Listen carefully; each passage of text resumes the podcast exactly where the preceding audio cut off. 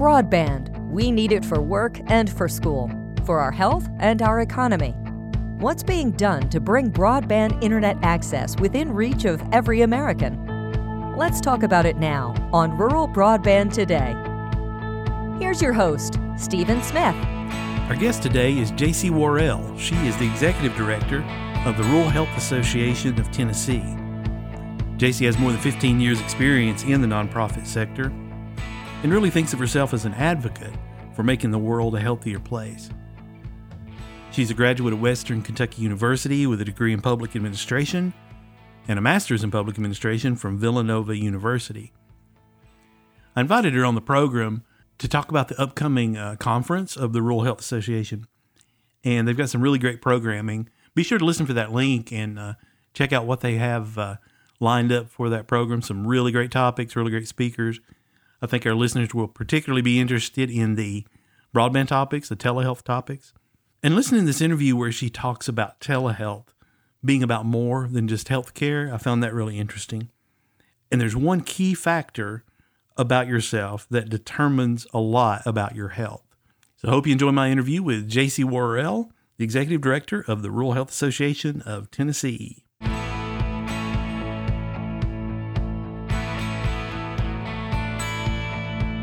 And thank you for joining us today on Rural Broadband Today. And I am excited to have as our guest JC Worrell.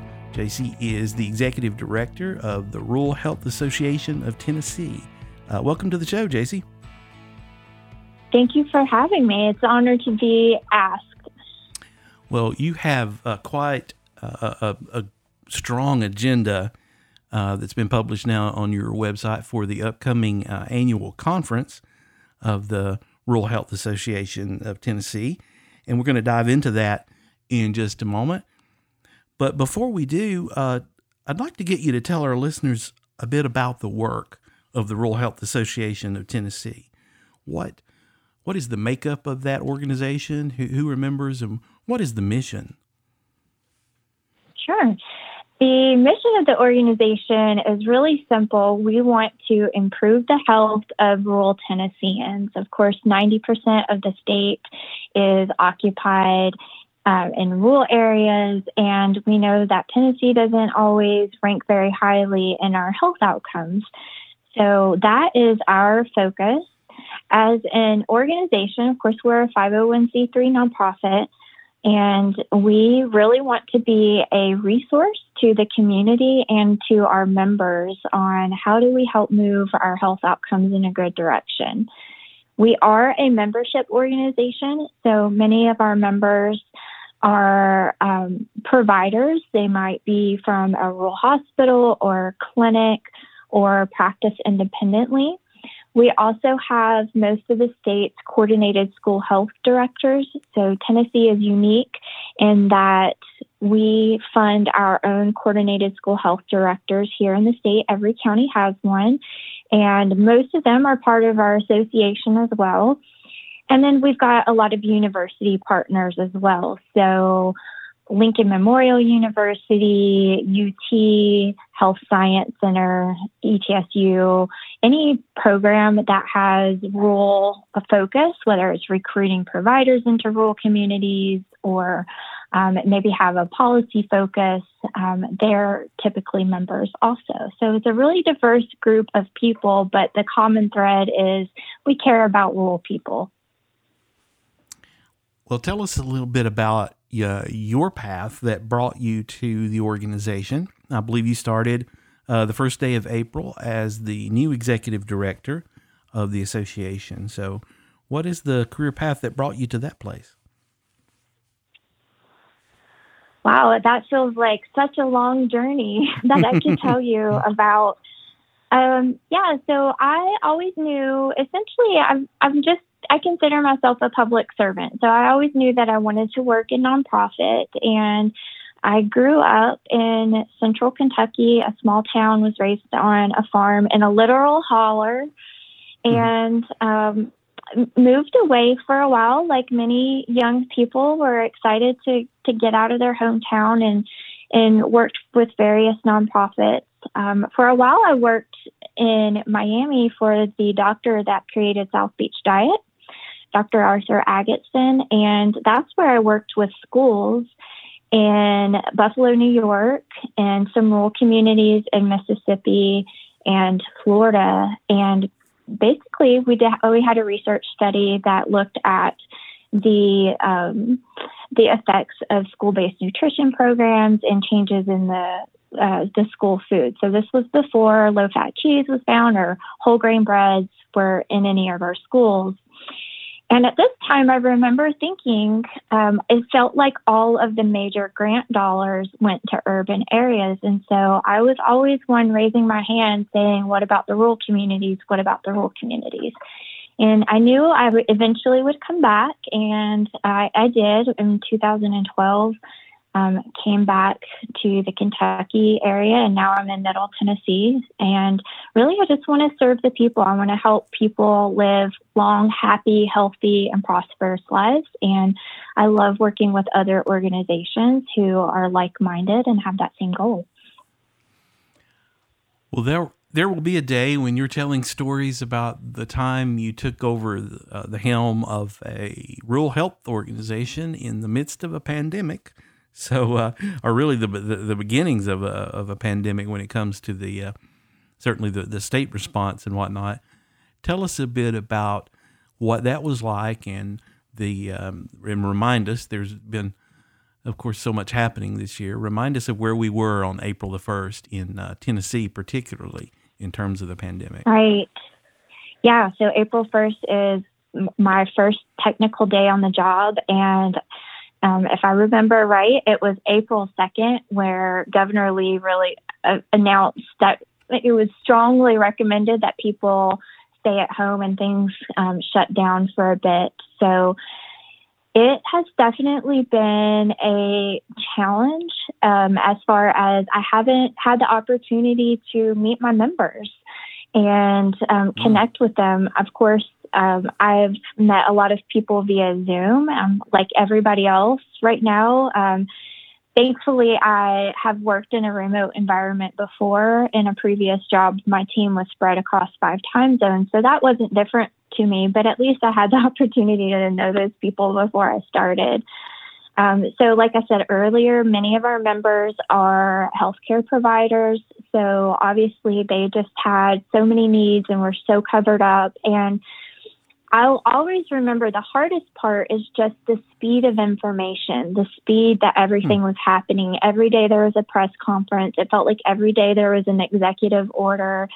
And, you know, I was still trying to figure out how to get my email set up and, and keep uh-huh. track of everything else that was happening to support our members. So it's been challenging, but you know, like I, I feel like um, most people have said this too. There have also been a lot of opportunity as well, and so been looking for those silver linings and finding new ways to work and advance our mission in ways that maybe we wouldn't have before. Well, I'm sure that planning for the conference was already underway to some degree when you um, began your work there. At what point in the planning process did you and your team come to the realization that this conference that is in uh, November, we're recording is toward the end of October, and uh, mm-hmm. so the mm-hmm. conference is coming up quickly. At what point did you realize this is going to have to be a virtual format and we have to shift? Wow, that's such a good question. I will say it was a very, very difficult decision and very emotional decision for a lot of people. Of course, I'm coming in new, so I was able to remove myself and be a little bit more objective. But so when I came in April, the conference committee actually had not yet convened because they were waiting for the new director. And I I kind of knew, I think it was by the end of April, I knew that that's probably where we were going to have to go. But of course, in any leadership position, especially when you're new to an organization, you really need to solicit the input of others and build support and went through that process and um, you know we took it to the conference committee took it to our board and i think you know if you remember back May and June, there was this kind of sense of, well, maybe after summer and maybe after this. There was just kind of like, we just want to wait and see a little bit longer. Right. Um, but it wasn't until July when we finally decided um, that we had to make a decision because we wouldn't be able to, to plan. Just the planning aspect of it um, would be hard. So we made the decision. It was really hard. We tried to think we considered, you know, if we did it in person, how many people could we have? And for the space that we had reserved, it would have cut our attendees by two thirds, and then de- deciding, you know, who who got to come and who didn't. We just didn't want to do that, so we made the decision in July and started building our conference. And we're really excited about um, the offerings, and I think we're going to reach people that we haven't reached before. Well, let's dive into that agenda. It looks like you have a pre-conference and a conference. Tell us about uh, the difference and uh, give us those dates for your uh, conference. Okay. Yep. The conference is November 18th, 19th, and 20th. And each of those days, we essentially have only four hours of content each of the days. So we don't start until 10 a.m. Central, and we've got several breaks throughout. And we've really built it understanding that probably not everybody is going to go to every session, um, but we wanted we wanted there to be lots of options. So we did tack on some pre-conference dates of November 10th, 11th, and 12th. And essentially, most of the conference is kind of geared towards more of population health, of trying to um, bring together all of our different member groups and constituents. I think what many of your listeners may be interested in um, our plenary sessions, which are the pre conference and regular conference in the 10 a.m. to 11 a.m. spot central, all of those speakers are government officials. So we've got Commissioner Williams with Department of Substance Abuse and Mental Health Services, Commissioner Schwinn, Department of Education, the Director of TennCare, Stephen Smith, and then on the conference day opening will be Dr. Lisa Piercey, who is the Commissioner of Public Health. And I'm really excited about this speaker also. It's a little bit different, but Johnny Stephenson, who is a director of Office and Strategic Analysis and Communications for NASA, Marshall Space Flight Center, he is going to be talking about change management and leading through hard times, including working remotely and what it's like to be disconnected from your teammates. Um, and he's going to make some parallels there for leaders in healthcare. And then the last day is Dr. Kenyatta Lovett, who is Assistant Commissioner of Workforce Development. So, since all of those people are government officials, we're making those free and open to the public. And then throughout the rest of the um, the agenda, we've got everything from telehealth and broadband to what how COVID has impacted delivery of care.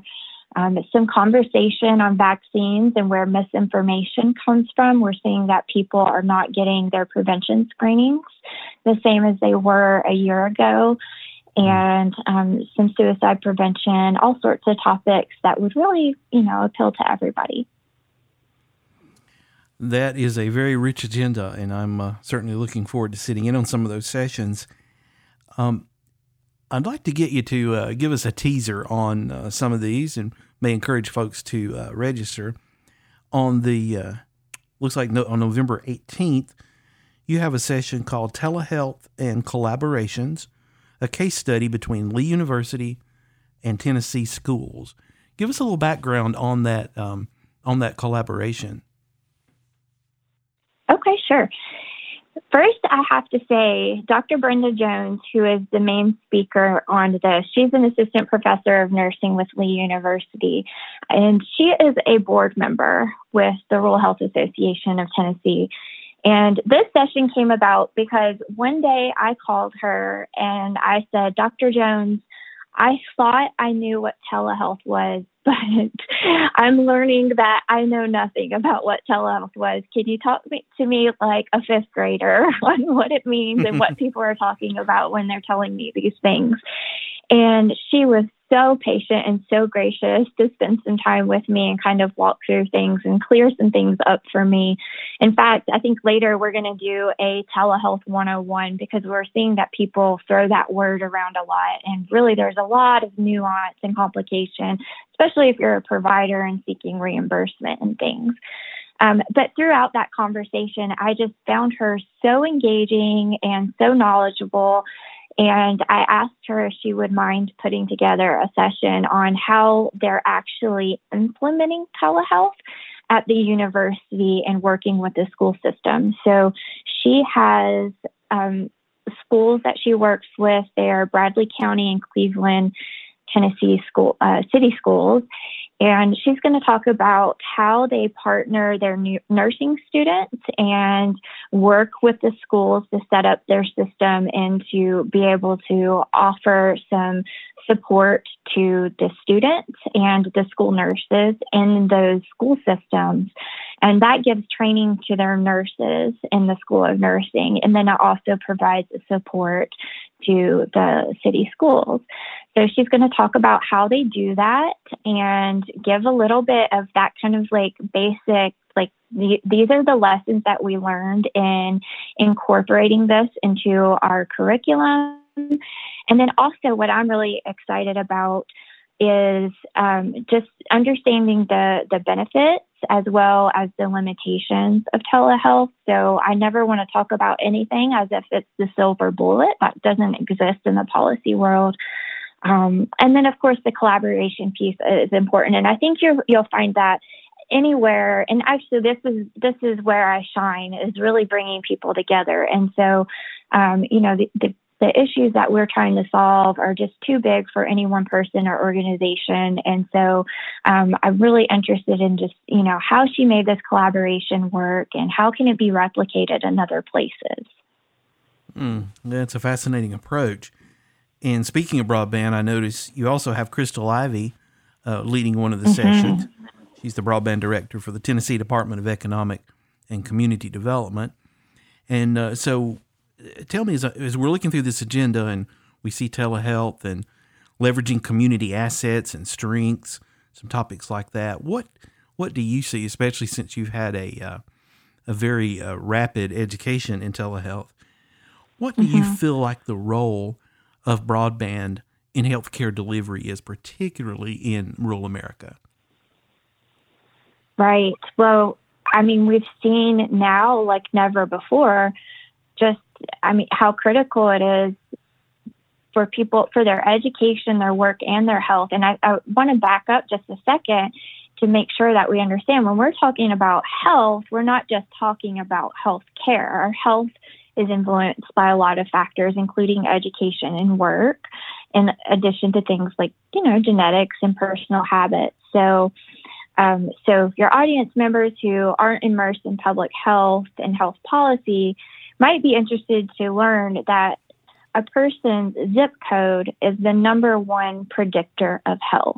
We can look at any zip code in the United States, and based on things such as access to transportation or health or environment, um, impact health. Now, to bring it back to what your audience may understand even more than me is how zip code influence your access to broadband. And that, in you know, a very disruptive way, became an essential ingredient to healthcare and education and work. And so, I think that any conversation that I have had, um, I had an interview last week. Someone called and they wanted to talk about the rural health disparities, and they were particularly interested in racial disparities in rural areas. And it's interesting. I started off saying something about broadband, and she didn't really get it, and, and which was fine because um, that's not why she called, right? But as we were talking, we ended up going in a full circle, and it came back to broadband again. And you know, if if we're touting telehealth as a solution to access to care in rural communities, we cannot talk about that as a solution as a way to help people that don't have access to a hospital or don't have access to a clinic. We can't talk about those things and not also talk about broadband because it's just not in the rural communities the same as it is other places. Mm. Very interesting. Tell me what what you have seen since uh, coming on board there from uh, some of your members, association members. What are some ways that you see them leveraging broadband to be- benefit the public? We've we've seen a lot of organizations come together with community partners that offer Wi-Fi and hotspots and try to get the actual technology into student hands. And actually, uh, I'm sorry when you asked about the session that Crystal is going to be on. So she's going to talk about the state of broadband in Tennessee, but also on that panel is Evan Freeman with the Electric Power Board of Chattanooga. And this, you know, goes as far as what we've seen. This past summer, they announced a partnership with Hamilton County Schools to provide free internet access and hardware to homes of kids that were on free or reduced lunch programs. So uh, it's the initiative they call HCS ED Connect. And I think um, what's particularly interesting for me, again, it's all about those partnerships. So I'm interested in how they fundraise for this program, how they structured the partnership, and the challenges they faced. Um, and as far as other areas, so Hamilton County is not all rural, um, although I think we can learn some lessons from them. Um, again, that's another health school private public partnership that we're trying to show how to replicate. Um, but other communities, you know, they were putting hot spots at the local restaurant in town. And so people could go um, in the parking lot and access internet.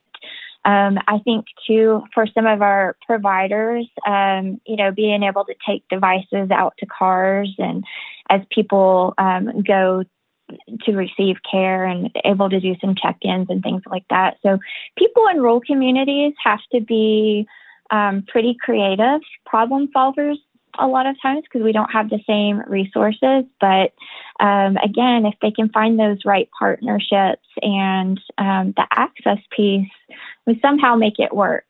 Maybe it's not the, the best system and, you know, the, the um, maybe it's not sustainable long term, but I've, I've seen some pretty creative ways they've they've been able to get people the access they need.